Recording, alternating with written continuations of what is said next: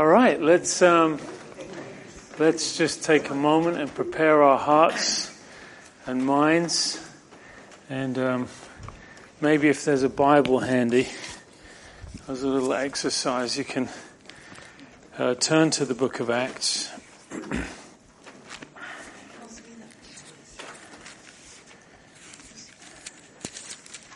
and um, between your thumb and forefinger, you can hold the pages of the book of Acts in your hand. And we'll just consider these amazing chapters. And uh, let's pray like that. So, Father, we thank you tonight for these pages, for these chapters, for this incredible history, these amazing truths and insights we can gather together uh, as we consider your great work your redemptive work on this earth, reaching men, finding men, saving people. Oh, thank you, God. Thank you, Lord. We pray you'd use this to instruct us tonight, to minister to our hearts. We thank you for this opportunity. Quicken us by your Spirit together. We pray. Amen. Amen. Okay, we are in Acts chapter 24 uh, tonight. And we remember that Paul, if we just reframe the context, we are, if we would say that there are four journeys of Paul, we've got the three missionary journeys, and we are in that last final journey uh, from Jerusalem to, to Rome. We remember at the end of the third missionary journey, this is where the journey ends in Jerusalem. And of course, he is um, arrested in the temple he is brought to uh, uh, Antipatris by the Roman soldiers to, to get them away, get him away from Jerusalem, and then he's brought on to Caesarea. In verse 33, they came to Caesarea and delivered the letter to the governor. We remember the letter was from the, the Roman Lysias, who was kind of sending the letter with Paul to the Roman governor of Judea, who is Felix. He's kind of saying, okay, now you, you deal with you deal with this man. So, and really it picks off here from Jerusalem. This is just a map that shows all of the journeys. So if we look at the first missionary journey there in the white, relatively speaking, that's quite a small loop as he reaches up towards that uh, that region in Asia Minor. The second missionary journey, we can see that there is a um, a wider journey in Asia Minor, going over also into, into Europe, Philippi, Corinth, etc. And the third missionary journey, sorry, stretching rather down to, to Greece, Athens, and Corinth. And the last one is the red line on the map there, which is a one way ticket. That's Paul going to Rome. Of course, you don't see the return on there. So, um, he's brought before the governor of Judea. So, if we look at this you, the, the, the, Roman province of Judea isn't just the area of Judea, but it also involves these other areas as well. But they referred to it as the province of Judea. Um, this is the same province that Pilate was the governor over, Pilate when, of, of Christ, of Christ's time, before the cross. Um, and Paul is going to be brought before uh, Marcus um, Felix, Marcus Antonius uh, Felix. And you can see on this board here, it mentions some of the governors for us, and it's the bottom three that should jump out at us. Pilate, of course, the governor at the time of Christ's trials. Felix is the governor that Paul is going to meet now. And in the next chapter, uh, Festus, two years later, is the next governor that Paul will also meet. All governors of Judea.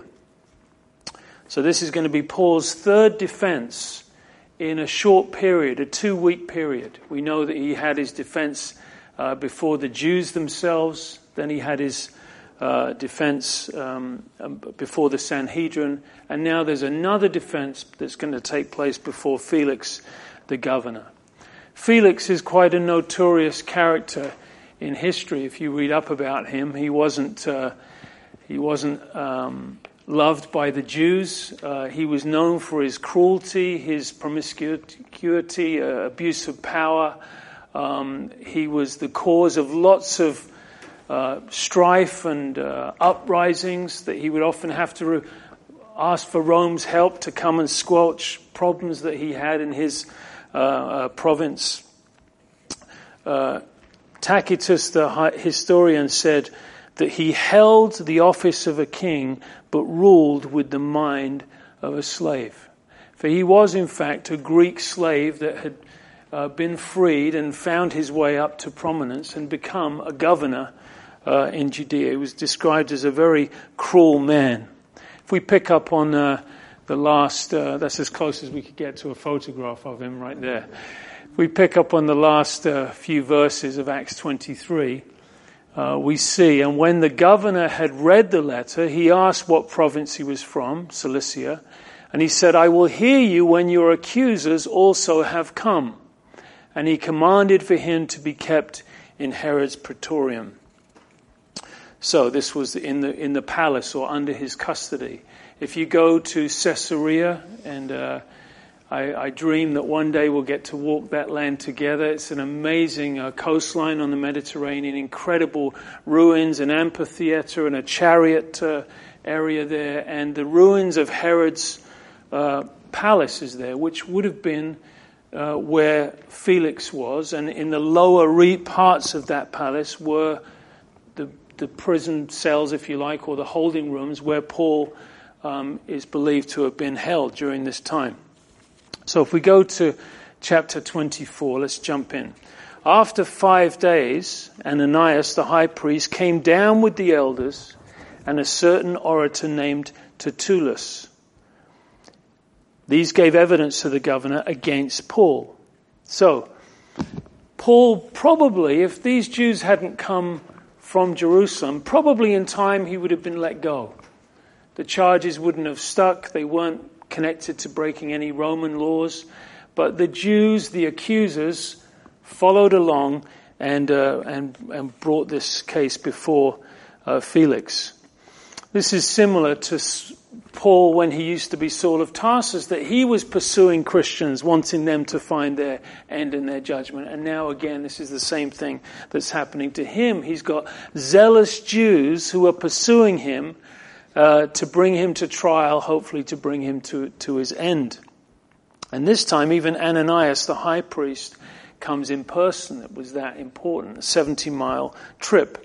And they bring along with them Tertullus, who was a great orator, uh, no doubt familiar with the Roman laws, probably a lawyer in a sense, and uh, wanted to bring him this trained speaker to, to represent them in the case. So, the prosecution counsel will stand to their feet, present the charges, and the first order of business is to butter up the judge a little bit. And that's what we see in these first uh, first verse here, verse 2. And when he was called upon, began his accusation, saying, Seeing that through you we enjoy great peace and prosperity is being brought to this nation by your foresight.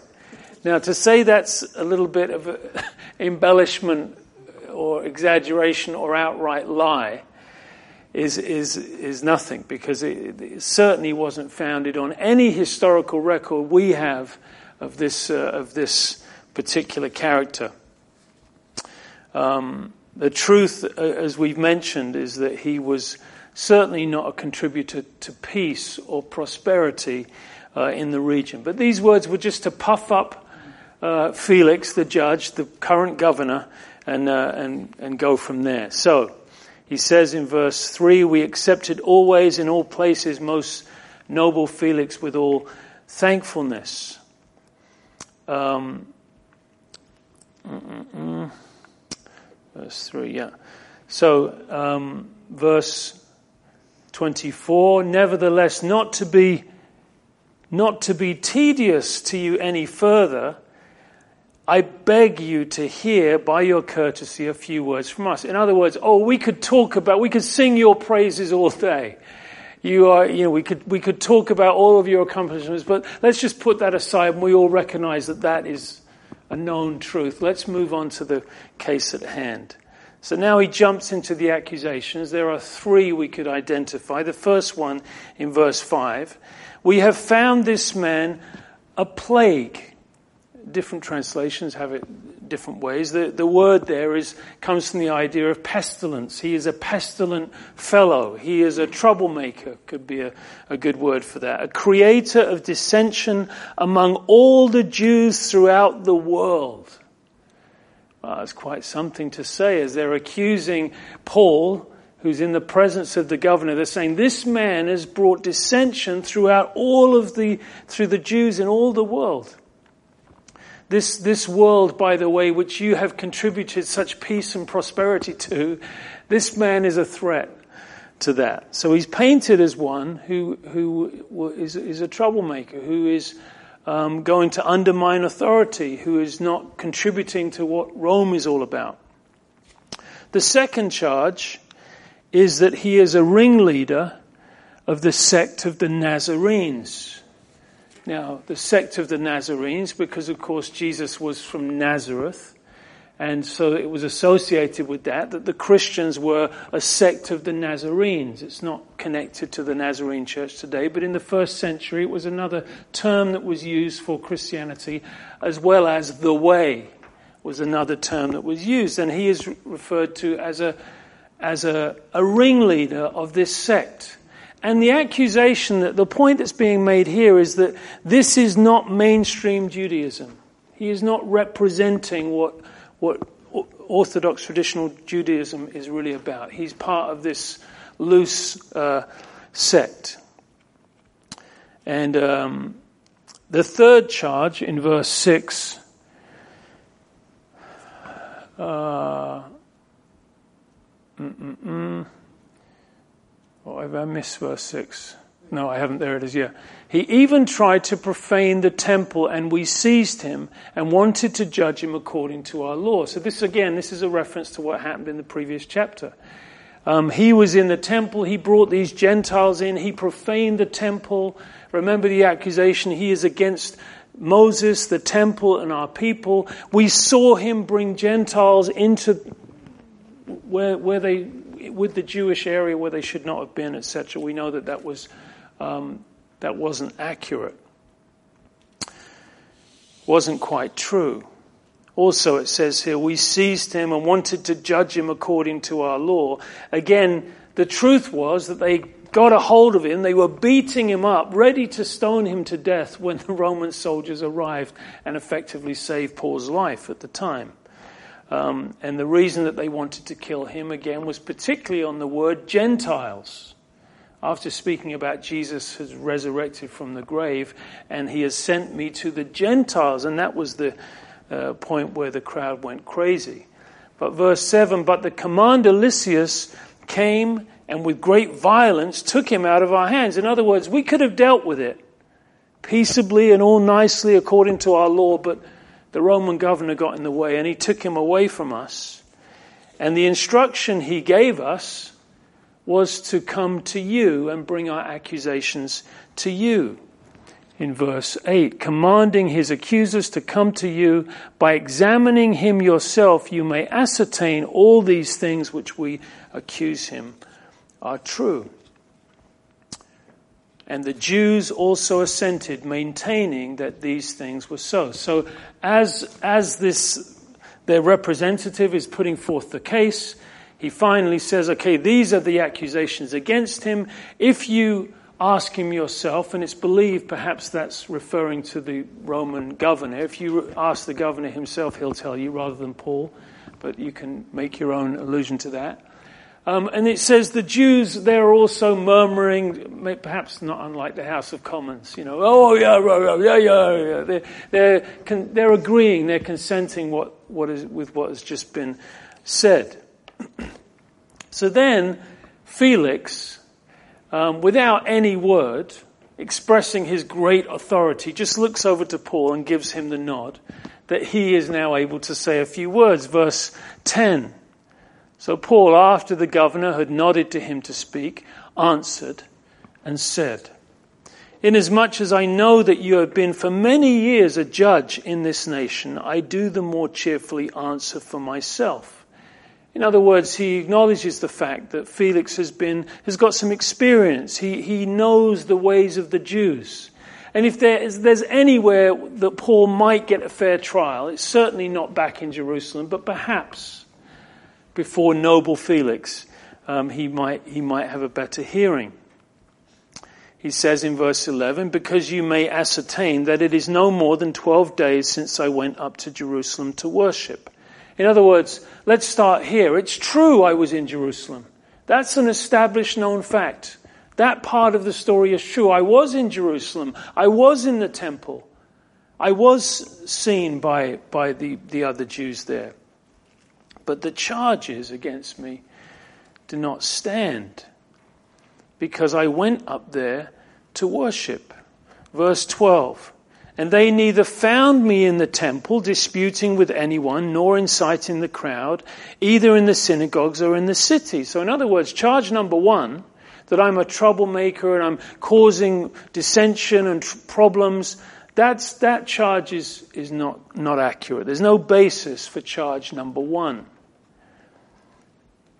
Verse 13, nor can they prove the things of which they now accuse me.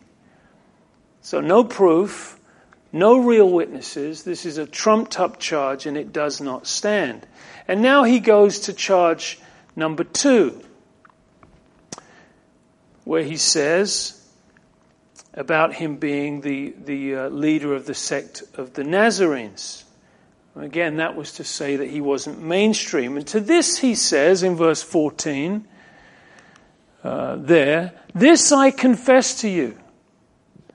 Now, um, if we jump back to a couple of verses in chapter 23, we remember that when the Roman uh, commander sent the letter to Felix, he said in the letter, When I wanted to know the reason they accused him, I brought him before their council. I found out that he was accused concerning the questions of their law, but had nothing charged against him deserving death of chains.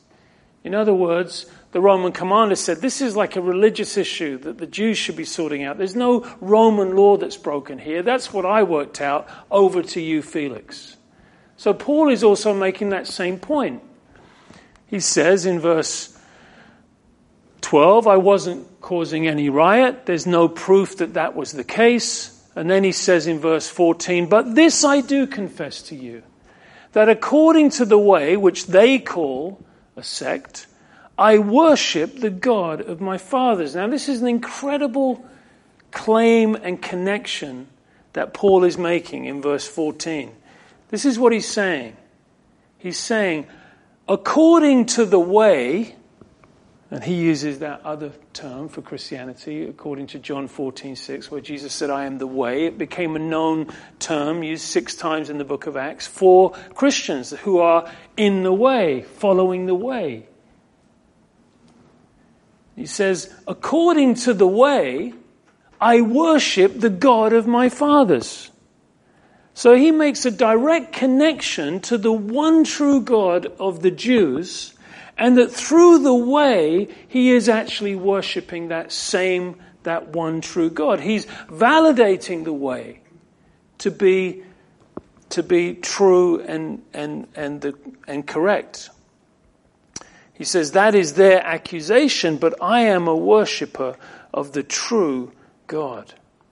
I worship God the God of our fathers, as a follower of the way. So, as much as they would like to separate this over here as some sect that is disconnected, Paul brings it right back under the honorable banner of Judaism and says, listen, through, it's through the way that I am actually worshipping and honoring the God of our fathers. And he drives the point home by saying, believing all things that are written in the law and the prophets. So that's a very powerful statement to back that up.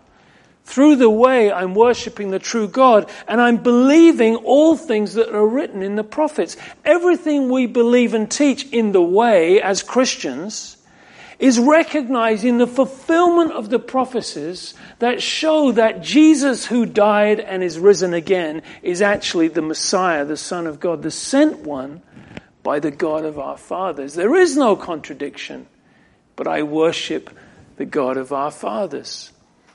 I am a follower of the way and a believer of the law and the prophets.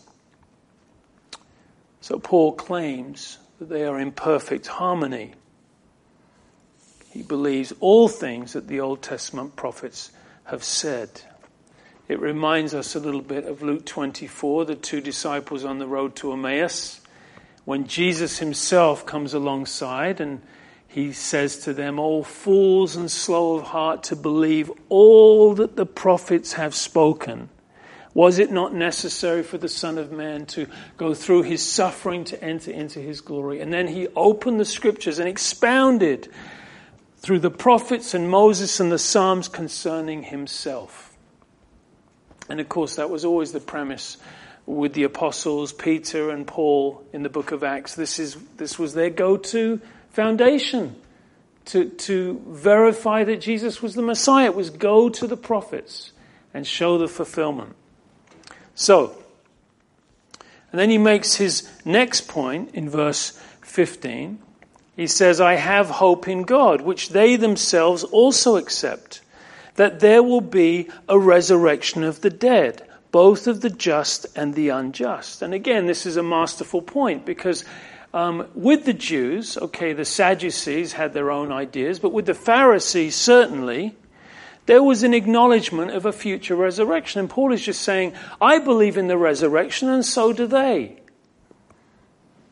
Any Sadducees that were present at this time would have had to bite their tongue and be quiet because they they couldn't bring that up in front of Felix and bring dissension as accusers, so they would have just had to quietly uh, go with that verse 16.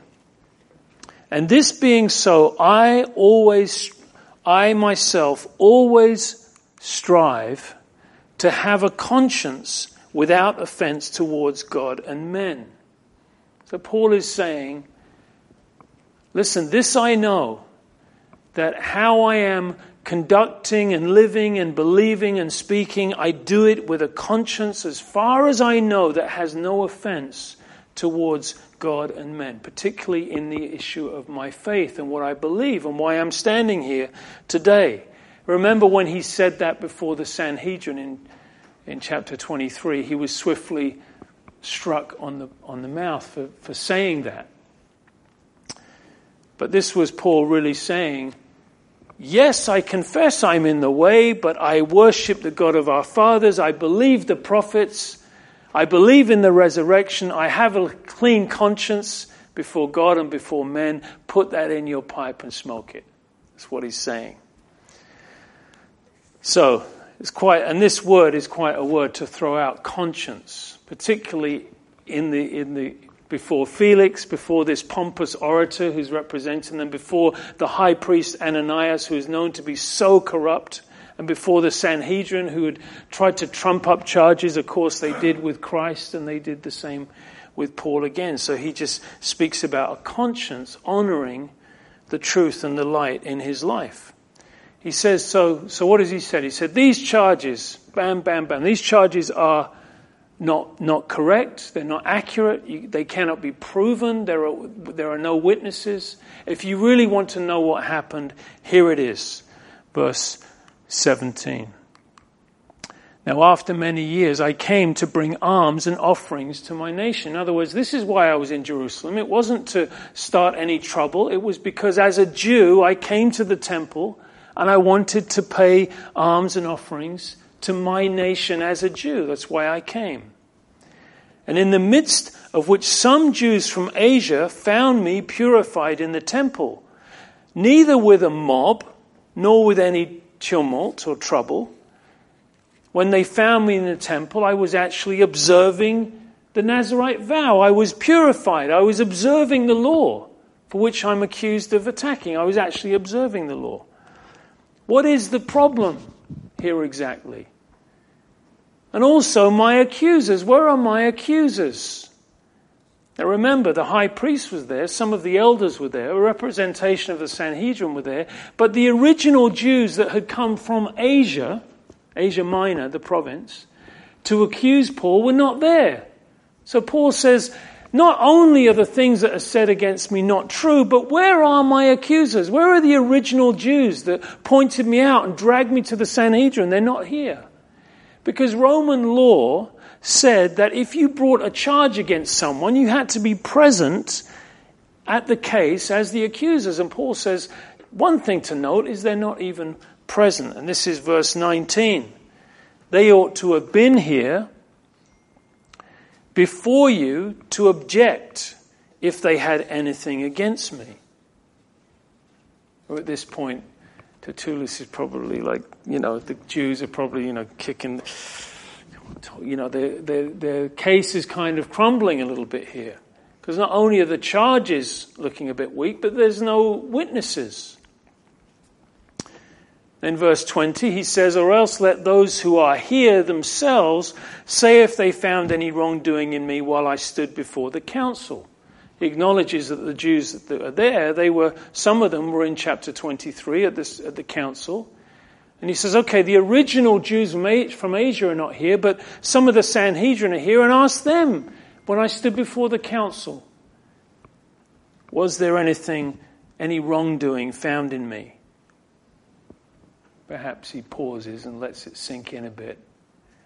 And then he says, unless, verse 21, unless, and he's bringing it all to this glorious head, unless it is for this one statement which I cried out, standing among them, concerning the resurrection of the dead, I am being judged by you this day.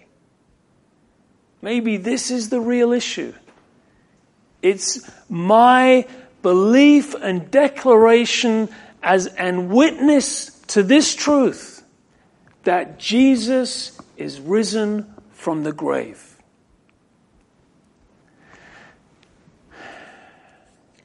Perhaps the whole idea about being accused, about being against the temple or the law of Moses, perhaps that is all peripheral. The real issue is that I have spoken about the resurrection. And I stand on that. I believe that, that Jesus is risen from the grave. It's so masterful how Paul once again brings this whole thing to the gospel. Very conscious, with a real evangelical heart that hopefully we all have or can develop is to consider those who may be in the room, at the back, at the bus stop, wherever, who don't know the gospel. And that awareness with the leading of the Spirit, not contrived or forced, but being available for the gospel always to be brought to the, to the, to the center. And Paul always uh, does that. Verse 22 When Felix heard these things, so at the moment he's just been sitting there quietly, when Felix heard these things, having a more accurate knowledge of the way, and that's interesting, isn't it? It's a little insightful fact about Felix that the scriptures bring out, that Luke brings out under inspiration, that Felix, the governor of Judea, had some understanding of Christianity. He was well acquainted with the way. He was not a believer, he was not saved. He hadn't put his faith in Christ, but he understood some of the tenets of Christianity. You could say he understood the way, but he was not in the way. You can certainly have so much knowledge and yet not have a saving faith. It's sadly so possible for people to be sitting in churches even Sunday after Sunday and they are well acquainted with the way. They know the facts and yet perhaps not truly saved. Hopefully, in an evangelical church, the gospel is echoed enough that the Spirit of God can, can really draw them and show them their need for Christ. So, it says that having a more accurate knowledge of the way, adjourned the proceedings and said, When Lysias the commander comes down, I will make a decision on your case. This could be alluding back to when they actually said, if you question Lysias the governor, he'll tell you himself. Could be he's alluding back to that. But he's saying, okay, court adjourned. Thank you for coming. It was great to hear from everyone. Goodbye. I'm, I'm hitting the pause button. Paul's going to go back to where he was, and, and we'll send you an email when we're ready. It's not happening today. So he knew, or perhaps perceived, that their accusations were unfounded. He defers the verdict, certainly recognizes that no crime has been committed in terms of Roman law. So he says, I'm going to put Paul on house arrest until the captain comes down. And by the way, we never hear of the captain ever arriving. But Paul is now imprisoned. And um, Felix does not hear Paul again, not in this official sense. But later in the chapter, we do see that Felix and his wife, in fact, hear Paul again and again and again for two years concerning the gospel, concerning the faith. So let's pick it up in verse 23. So he commanded the centurion to keep Paul and to let him have liberty and told him not to forbid any of his friends to provide for or visit him. So the Jews depart, they go back to Jerusalem. Paul is in prison, the verdict is deferred. Paul is on house arrest. He has some liberties in the providence of God, but also as a Roman citizen, he has those privileges, and his friends can come and minister to him. We could say the Lord was with Paul. We read, the Lord was with Joseph, and the Lord was with Joseph, and the Lord was with Paul. And even his friends would come and visit him. And I paused for a moment. I thought, his friends, who would that have been? Well, it would have certainly been Philip, who lived in Caesarea. Remember, he had been in Caesarea for 20 plus years from the, from the Ethiopian, the baptism, when he, he ended up in Caesarea. He had daughters, he had a ministry there. And now Paul the apostle was imprisoned in Caesarea. You can be sure that Philip was one of his regular visitors, as perhaps his daughters and other believers in that area. Now, we could ask the question why did Felix do this? Why did Felix say, okay, court adjourned, farewell, goodbye, lock him up? Well, we're told in the last verse of this chapter that he did it because he wanted to do the Jews a favor. He wanted to earn favor with the Jews. So he didn't just dismiss it and let Paul go. He kept it, if you like, on the back burner as far as anyone was concerned. Oh, yeah, I'll deal with this, just not now. And he did that because he wanted to, to get favor from the Jews. We also learn in the next couple of verses that he hoped to get bribes from Paul. Historically, this is something that know, was known about him. Any way that he could extort or get extra money on the side, he would do that. So often he would meet with Paul, and in parentheses it says, and he was always hoping that he would get a bribe from Paul with all of his many friends that are visiting. Maybe they can raise up some funds or something. But we cannot um, help but believe that perhaps he also wanted to, he was so attracted or curious or drawn by the Lord to not Paul the man necessarily, but all that he represented. The, the conviction, the truth, the peace, the faith that this man had, the assurance that he had. And Felix, as an observer, being acquainted with the way, knowing something about Christianity, and here is the Apostle Paul before him. And now, in his great power and privilege, he can have him under lock and key at his, to his own access whenever he wanted to do that. So, now we go behind the scenes. Everyone's dismissed. We're at the Praetorium in Caesarea. Paul is locked up and Felix is there. And now we kind of go behind the scenes in verse 24. And it says, After some days, when Felix came with his wife Drusilla, who was Jewish, he sent for Paul and heard him concerning the faith in Christ. Now, you have to speculate a little bit. Could it be that he was just a man of knowledge and wanted to know the different views? Or could it be that he was genuinely interested and wanted to understand the gospel? We don't know. There's no record of him getting saved or becoming a believer. But there is a record of him repeatedly for two years calling on Paul to talk about the issues of the gospel. There's definitely something going on there. I wish there was a couple of more chapters here, don't you, on that? I wish there was another chapter or two that just opened up those conversations that they had and the questions and all that Paul said. But we don't really need them to know what Paul would have said. We know that Paul was such an opportunity, opportunist. Any time he would have to be able to share the gospel and exalt Christ, he would do that.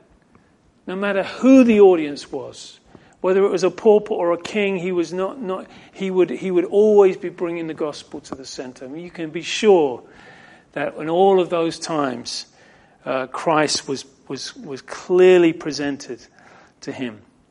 It says he came with his wife Drusilla. Now, this needs a little bit of a family tree. Uh, so let's do that. It tells us that Drusilla was a Jew. If you go back to Herod the Great, this is going back to the beginning of Luke when the babies were born and Herod wanted to kill the little babies. This is Drusilla's great grandfather. So she has quite a line here. It's the Herodian dynasty. Uh, Herod Agrippa II is the last in the Herodian line of kings. So her great grandfather was Herod the Great. He had a few children. One of them uh, is Herod Antipas, right here. This is the Herod who beheaded John the Baptist. This is the Herod who Jesus himself called a fox. This is the Herod who tried Jesus just before the cross. He had another son, Aristobulus, who was the father of Herod Agrippa first. Herod Agrippa first is the other Herod that we read about, not in the Gospels, but in the book of Acts. This is the Herod who saw James killed in chapter 12, and this is the Herod who had Peter imprisoned.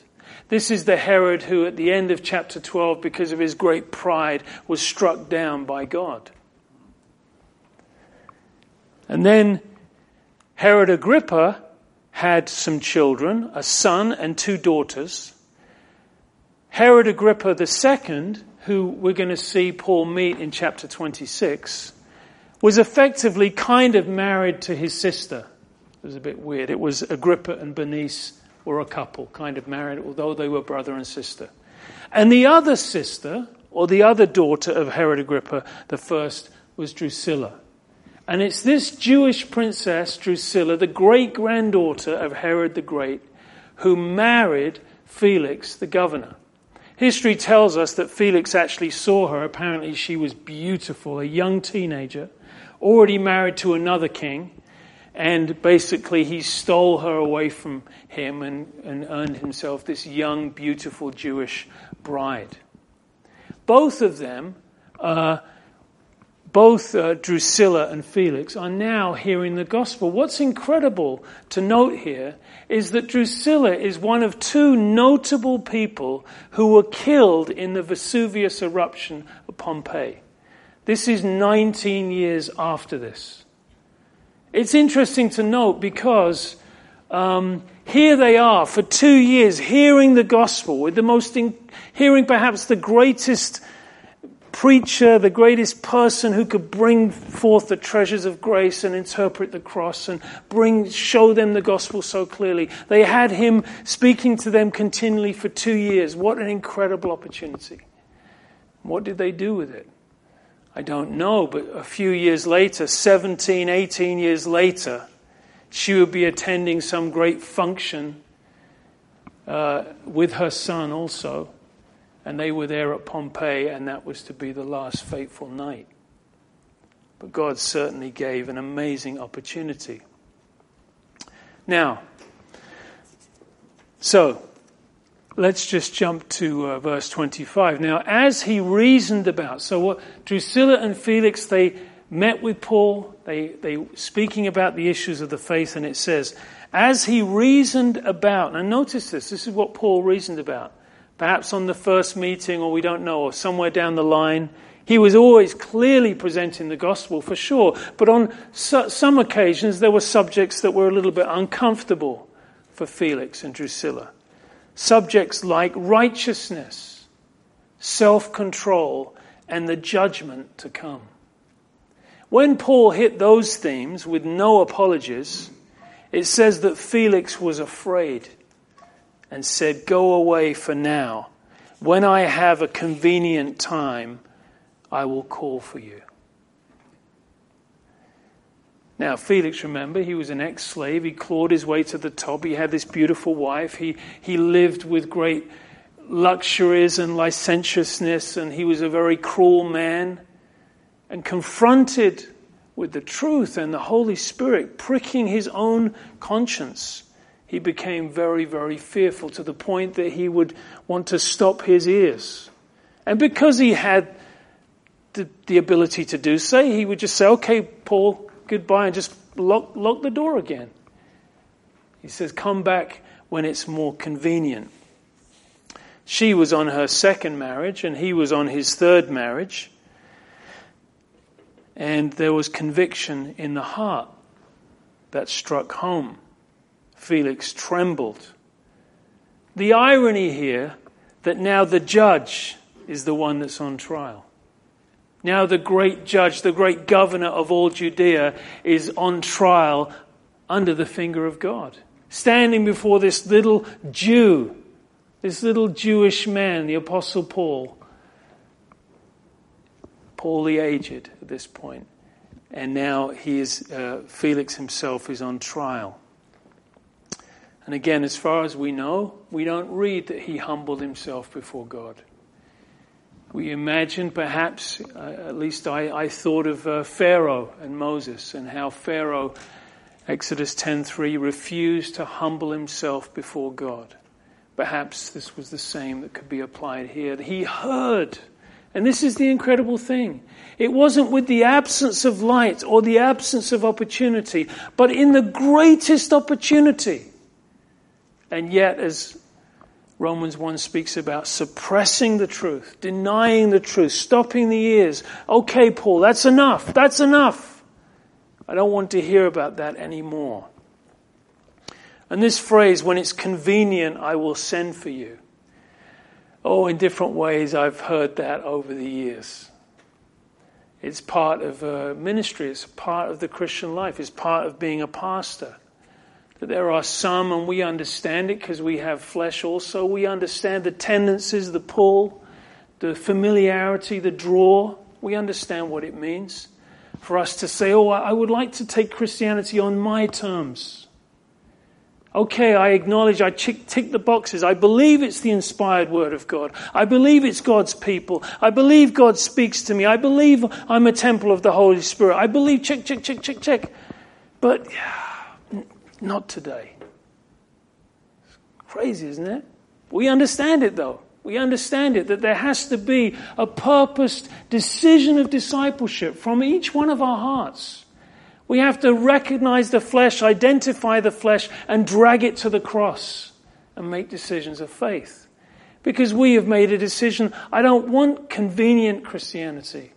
I want to be a Christian of conviction, not convenience oh, you know, well, no matter what, I will go forward. Well, as long as it's, as long as I'm not too tired, as long as it's not raining, as long as the family don't come over, as long as whatever it will be.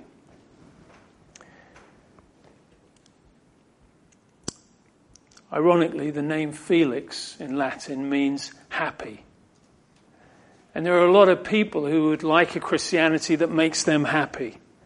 A Felix Christianity that makes them happy and it's convenient and it's on their terms. But meanwhile, he also hoped that money would be given him by Paul that he might release him. And I couldn't help be struck with the irony of that. Remember, actually, it just comes to mind now when, when uh, Peter and John were coming to the gate beautiful at the temple and there is the beggar who's begging for alms, and Peter says, Silver and gold have I none, but what I do have in the name of Jesus Christ I give to you. And you think about, oh, do you realize who you're talking to? This is Peter and John. And you will beg for a few coins when what they can give you is so much greater than that. And here is King, the king, uh, the governor, sorry, Felix, who is looking to Paul, and he, what is he thinking? Maybe I can get money from him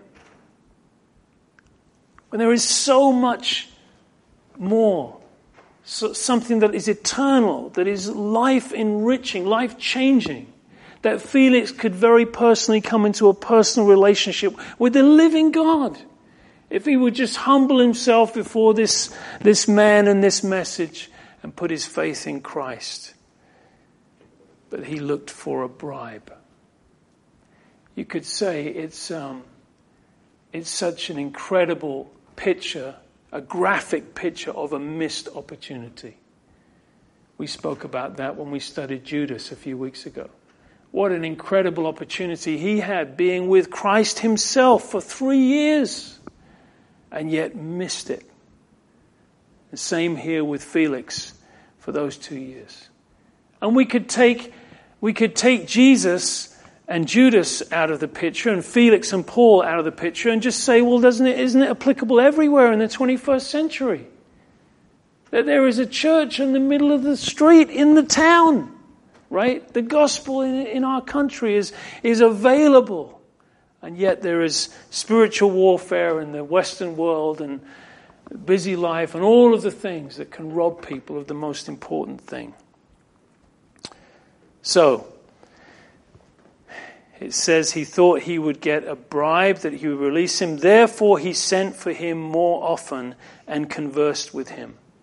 And to that, we would say, whatever the motive was in Felix's heart, you can be sure that Paul still saw it as an extension of God's long suffering and grace and opportunity to Felix one more time to be able to hear and believe. We'll close here, verse 27. But after two years, Porcius Festus succeeded Felix. And Felix, wanting to do the Jews a favor, left Paul bound. So Festus, uh, Felix, sorry, goes back off to uh, Rome. And now there's a new governor in town, a new sheriff on the block.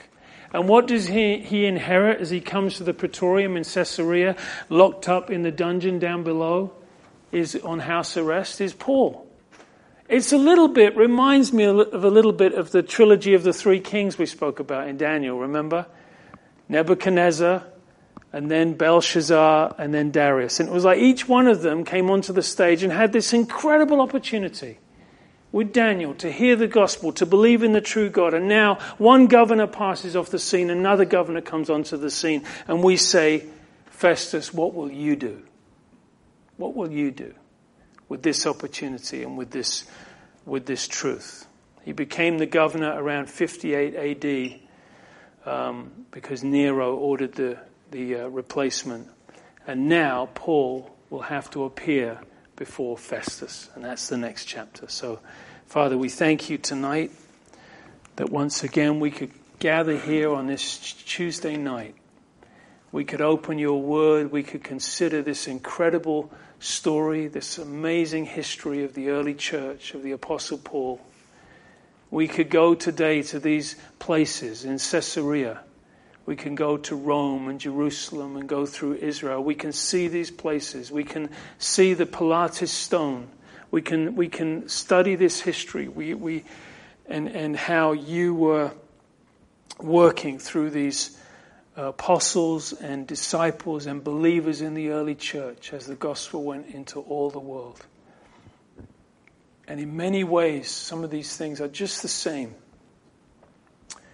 always opposition, always uh, the gates of hell would, would, would want to prevail against the church. All Jesus, but you are building your church.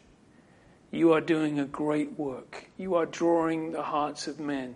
You are giving opportunities again and again to people, people even in our own lives, that we may be a witness to them.